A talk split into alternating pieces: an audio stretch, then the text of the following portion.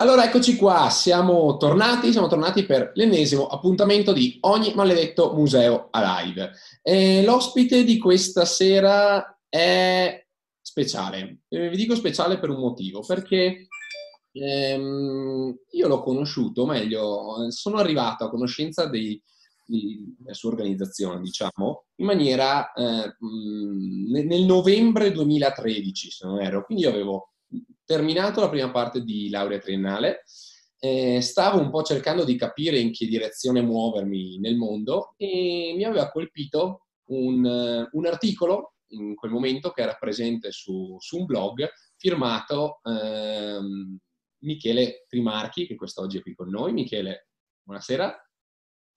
Buonasera a voi. Eh.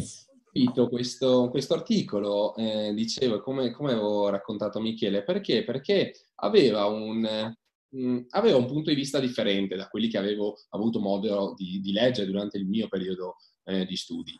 Ehm, poneva un accento sul mondo della cultura, visto però, come dicevo, da un altro punto di vista, quindi su un'accezione economica ehm, della cultura e questo vedere eh, la cultura come fonte di profitto mi aveva particolarmente colpito e da lì poi ho sviluppato parte del mio percorso di studi. Quindi Michele, sei complice, adesso non lo so. Ho le, ho le mie colpe, mi sembra ecco, giusto. Devi prenderti le tue colpe in questo. Vabbè, Intanto, ti do il benvenuto e ti lascio in, introdurti agli ospiti del nostro appuntamento.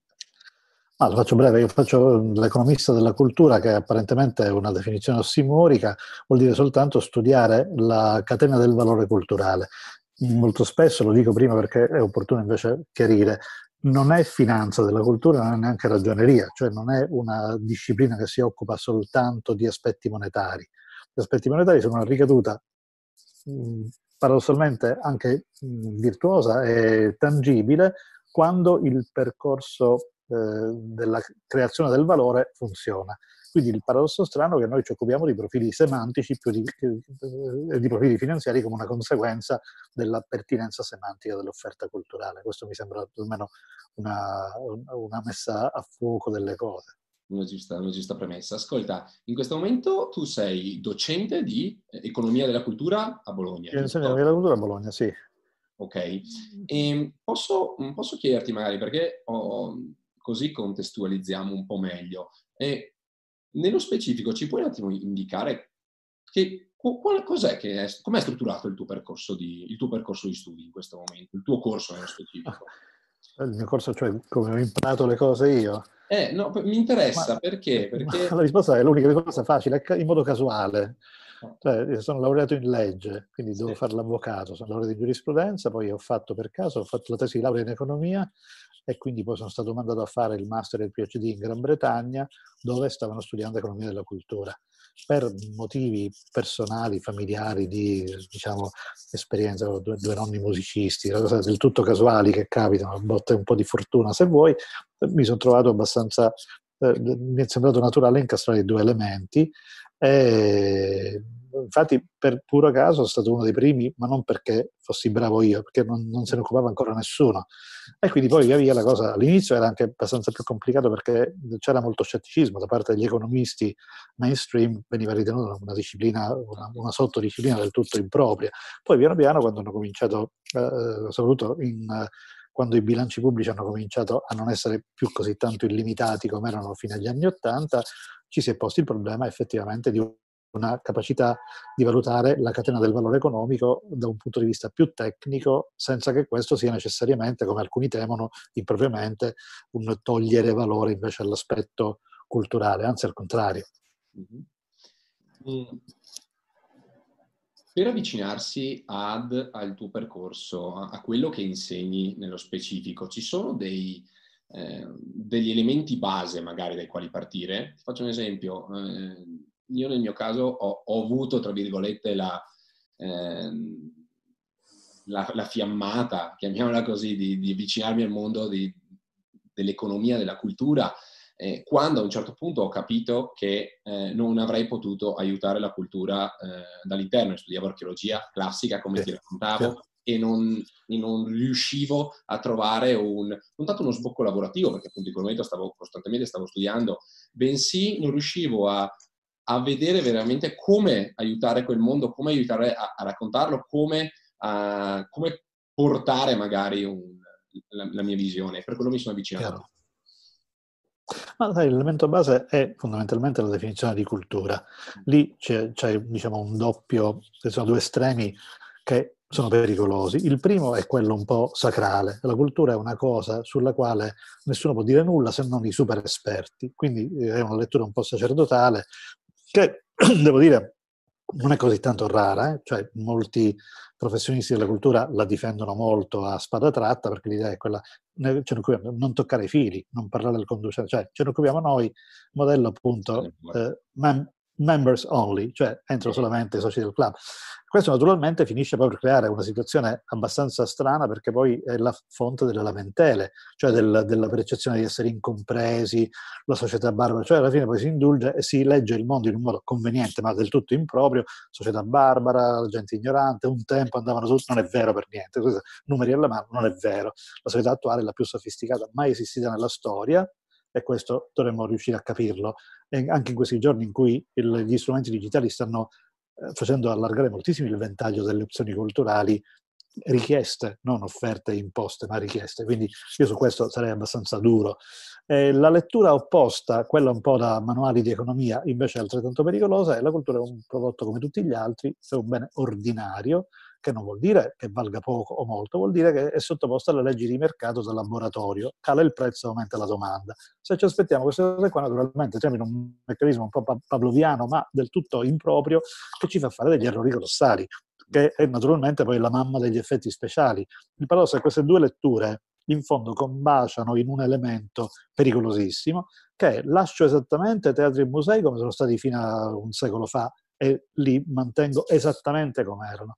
In più ci metto gli effetti speciali, la stanza degli orrori, i touchscreen, il ristorante, eh, eh, però non tocco mai l'unica cosa che sarebbe intelligente, cioè il percorso culturale. Perché? Farei due, spero di non essere troppo lungo, però mi hai fatto una domanda che ovviamente ha mille implicazioni.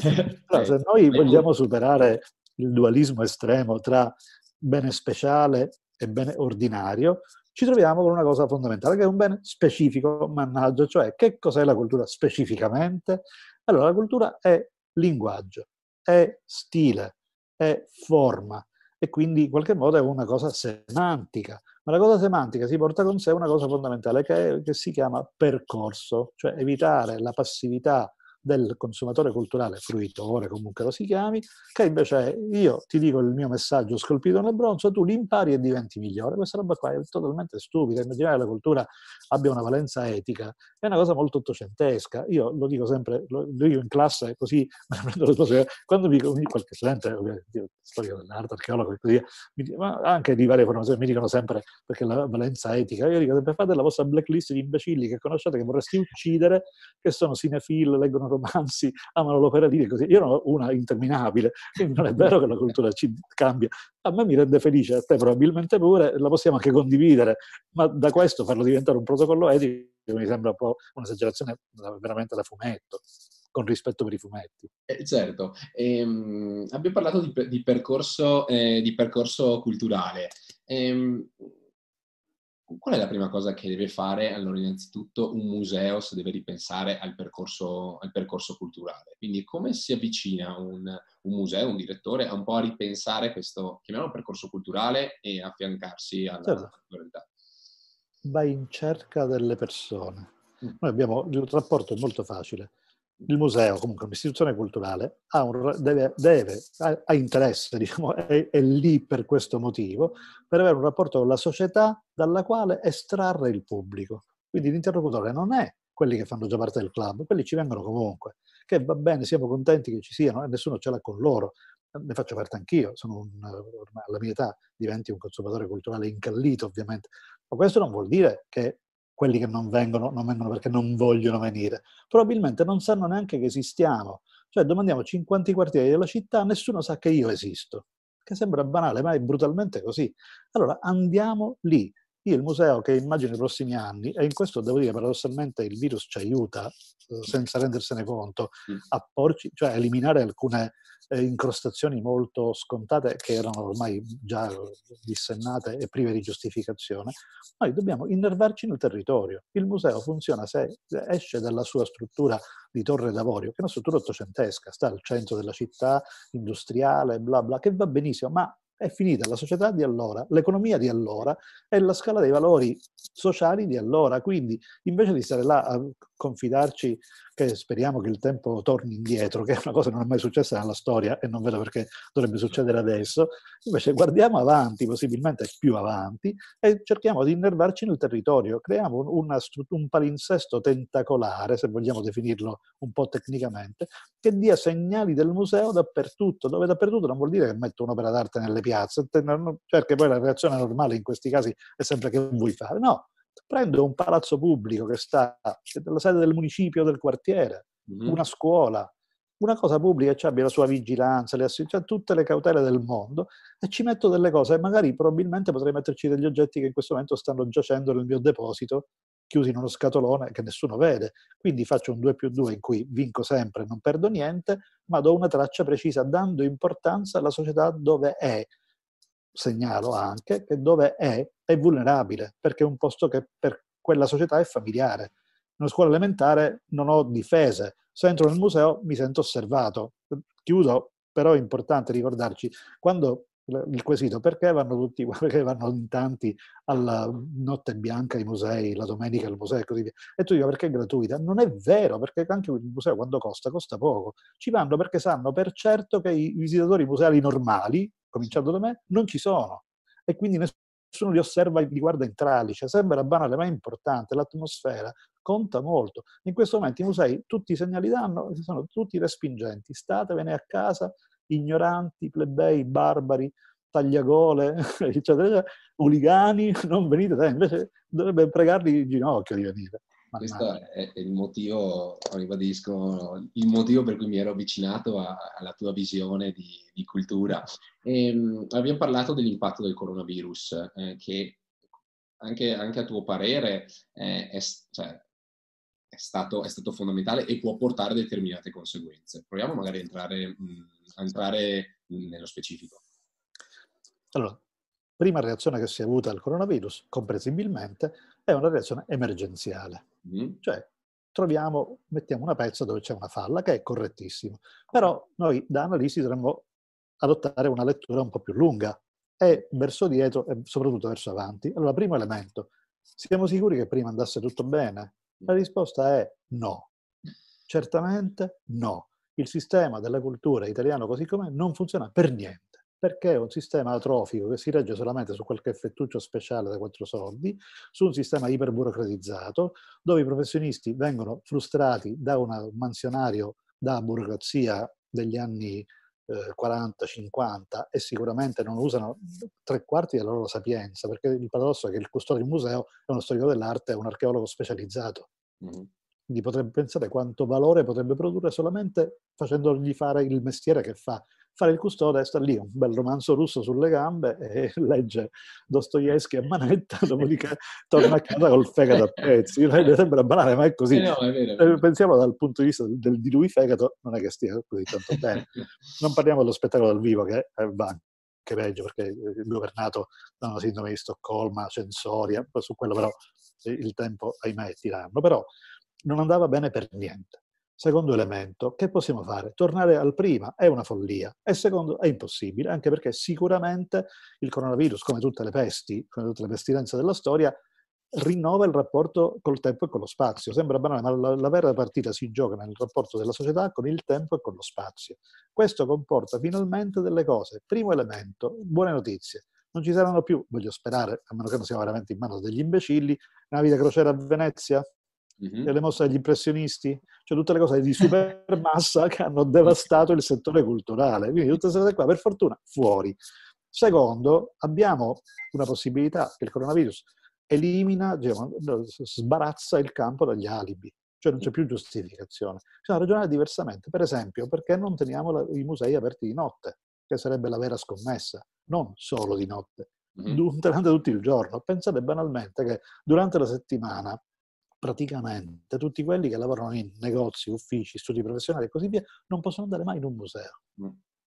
Vuol dire, ma ci vanno la domenica? Sì, ma la domenica hanno anche mille altre priorità familiari, quindi magari il museo non è la primissima cosa che farebbero. Quindi è ridicolo pensare che questi non ci vogliono andare, non possono andare tecnicamente, c'è un vincolo orario banale ma importantissimo. Mm. Quindi cominciamo a scardinare questo con semplicità.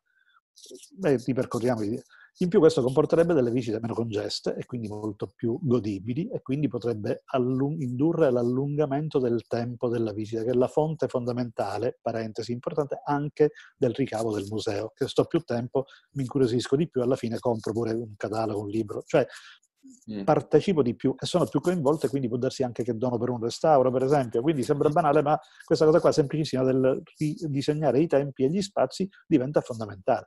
Nei teatri, che vuol dire tenere un teatro aperto la mattina.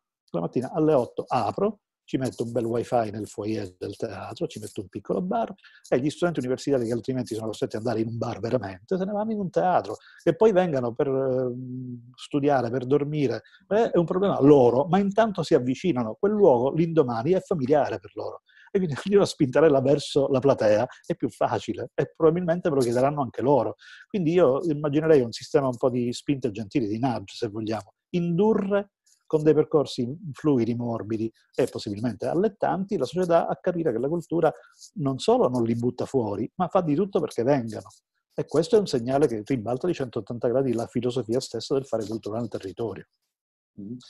Questo il post-virus ci aiuterà, a, ci porrà il problema. Ma infatti, infatti mi, mi, affascina molto que, quell'indurre eh, con, con, percorsi fluidi.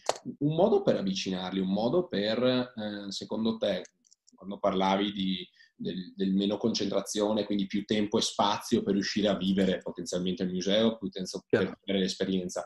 Possiamo anticiparlo? Possiamo portarlo esattamente prima che una persona quindi vada esattamente al museo tramite quindi tutti gli strumenti digital e successivamente quindi eh, il post, quello... il digital, utilizzare il digital per fare queste cose?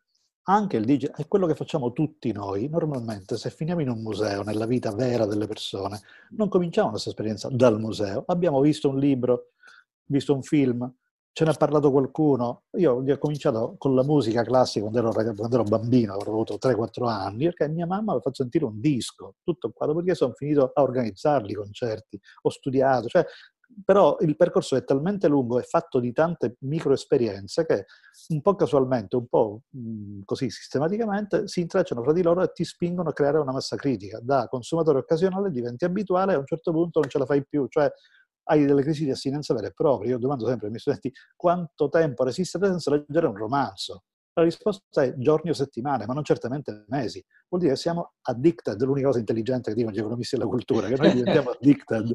Quindi, però se noi, se noi dal versante dell'offerta sappiamo questa cosa qui, dovremmo inoculare il virus. Vuol dire, a me non mi arriva mai una lettera di un teatro che mi inviti a venire a meno che non sono già nella mailing list, cioè faccio parte del club. Infatti. Vai sugli sconosciuti, Trimarchi, lei non è venuto mai, qua c'è un biglietto omaggio, venga, le mandiamo anche un libretto di sala, così guarda le figate che facciamo. Non, è, non ci vuole un genio per capire queste cose qua.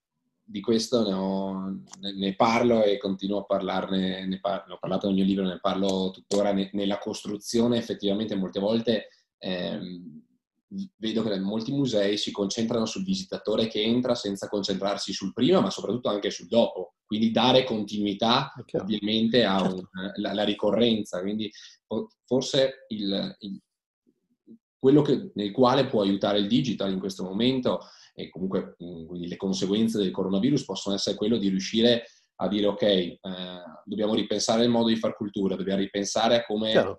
insegnare a far cultura, dobbiamo ripensare al modo in cui ci relazioniamo col nostro, eh, col nostro io chiamo cliente, col nostro cliente in merito, eh. affinché questo, questo, consumo di cultura continui nel tempo in una sorta di ricorrenza continua. No, ma te lo dico anche, anche più mh, ampiamente intesa, il digitale, interfacciato intelligentemente con l'analogico, che non sono contrapposti ma sono complici, può diventare una catena narrativa lunga e molto intensa. Per esempio, immaginate cosa vuol dire, lo potrei vedere sul digitale perché me lo mandano, perché lo ricevo via WhatsApp, perché c'è sul computer, poi troviamo tutti i canali possibili, che vuol dire la fase di allestimento di una mostra. la fase di restauro di un dipinto, la fase di, cioè il dietro le quinte, la macchina museo, e vale per il teatro ancora di più, allora, se io riesco a cominciare a vedere la macchina del museo, la fabbrica del museo, sono allettato molto di più perché alla fine ho visto quella mossa mentre la stavano costruendo, il direttore che discuteva con gli storici dell'arte cosa facciamo? Io ho trovato un libro in cui si parla di questo, ecco un documento in cui l'artista dice, cioè immagina vuol dire tutta la macchinona gigantesca intorno una macchina pertinente e che non fa effetti speciali, ma racconta il contenuto culturale della cosa. Poi c'è a un certo punto la visita, la mostra, la collezione e così via, e dopo c'è una cascata ulteriore di attività, esperienze, eh, ricadute, effetti, reazioni e così via. Tutto questo non deve interrompersi mai perché è un rimbalzo permanente, che, diciamo, sistematico, ritmico, che però funziona se anche nell'allestimento uso il digitale. Voglio dire, quante cose potremmo evocare con delle riproduzioni digitali ad altissima definizione accanto a un dipinto, un reperto archeologico. Voglio dire, banalmente, una mappa ci vuole assai.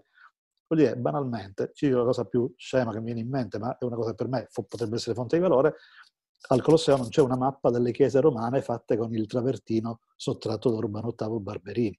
Mm-hmm. Sarebbe interessante avere al Colosseo la mappa delle chiese barocche e dove c'è una chiesa barocca avere possibilmente un aggancio che mi dice se vuoi andare al Colosseo questa sera puoi andarci, ti diamo un biglietto sul tuo telefonino. Cioè, e portarli. Eh, mm-hmm. Che fanno in tutti i settori merceologici, mannaggia, cioè la cultura è renitente rispetto a cose che fanno ormai da un sacco di tempo tutti. Basterebbe guardare il resto del mondo.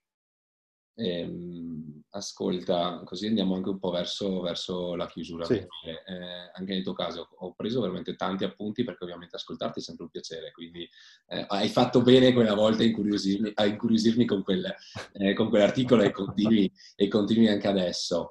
Ehm, palinsesto tent- tentacolare, anche quella me la sono, me la sono appuntata bene perché ho, ehm, sto entrando, meglio, sto costruendo un po', ehm, anche, anche, dialogando con i vari professionisti, quest'idea di, eh, idea che, che, che, che, secondo molti, cioè è, è, da un po' di anni che virgolette c'è sul mercato, ma non si è mai trovati una concretezza vera. Quindi il museo come media company. ok? Quindi in realtà come media company, quindi produzione di contenuti, affinché si certo. riesca in un modo o nell'altro, in un futuro sempre, no, spero certo. più vicino, ovviamente a a, a, ripensare effettivamente l'essenza stessa, ovvero produrre contenuti molte volte per molti è un peso, diventa quasi un costo, viene visto come un costo di marketing e quindi non concepito come in realtà un centro di profitto. Può essere il momento adatto questo per ripensare, può essere questo il momento adatto per eh, ipotizzare e, e andare in quella, in quella, direzione anche sfruttando... Sicuramente sì. Mm-hmm. No, ma sicuramente sì, anche perché, lo dico molto banalmente, è chiaro che questa cosa può avere una sua catena produttiva anche molto ampia, anche molto pesante, ma anche soltanto facendo riferimento a quello che il museo ha già dentro, cioè roba depositata, documenti, bla bla, o quello che può, eh, le cose cui può attingere, per esempio, con un'alleanza anche occasionale con il sistema bibliotecario locale, per esempio. Sì, sì, sì. Anche, allora, se io vedo un manufatto esposto in un museo, qualunque cosa sia, opera d'arte, eh, manufatto, insomma poi non voglio definire, io odio i codici ateco per la cultura, mi sembra una cosa un po' riduttiva, no? Se vogliamo. Allora, mettiamo che io comincio a vedere accanto al manufatto dell'opera d'arte, ci vedo una mappa, una lettera, ascolto la voce dell'artista mentre dipingeva quel dipinto. Allora io già ho per le mani, quindi a costo zero, perché fare una mappa mi costa una stampata sulla mia stampante di casa, non è che devo, ci metto un pallino comprato in negozio e buffetti, non è che devo fare cose dell'altro mondo. Poi lo posso fare anche più nobile, però se ho, a costo zero posso intanto tentare e vedere l'effetto che fa. Dopodiché, se vedo che funziona perché funziona, comincio a investirci un pochino, però stiamo parlando di cifre veramente irrilevanti rispetto all'effetto che produci e rispetto alla reazione che il visitatore può avere, perché si sente più coinvolto invece di essere il cane pavloviano che eh, abbaia quando sente la campanella, eh, vuole partecipare, diventa un consumatore partecipe e quindi proattivo. E mi sembra banale, cominciamo da quello che c'è, poi dopodiché ad arricchire la cosa e complicarla non c'è nessun limite, ma intanto sto dicendo che anche a costo zero e con quello che il museo ha già negli archivi, nei depositi, bla bla bla, e anche Contenuti, a casa di direttore. Eh. Pescassi a casa mia delle cose, non solo il direttore di museo, ma anche soltanto in una biblioteca personale che è fatta di pochi volumi, trovi un sacco di cose che hanno un valore e che danno un valore al visitatore. Quindi da questo punto di vista me la giocherei tranquillamente Male non farlo, cioè non farlo diventa eh, un sottrarre valore, non è da poco. Guarda Michele, illuminante come sempre, io, io ti ringrazio, grazie per... per ah no, grazie a te. Spero, spero, di rincontrarti ecco, nel... Ma sì, nel è il momento di costruire. Vai. Crediamoci e pensiamo a fare un po' di massa critica, perché non siamo pochi, ma siamo ovviamente ognuno poi isolato nel suo campo. Facciamo un bel reticolo di visione del, di come la cultura può produrre valore essendo se stessa, senza snaturarsi in nessun modo, ma dialogando rispettosamente con la società, anziché snobbarla pensando che, di essere ormai un arnese da sacerdoti, che è una roba veramente un po' ridicola. Grazie mille Michele, gentilissimo, eh, buona serata e buon lavoro. Alla prossima. Dai, ciao, grazie, grazie. Ciao, eh, ciao, grazie.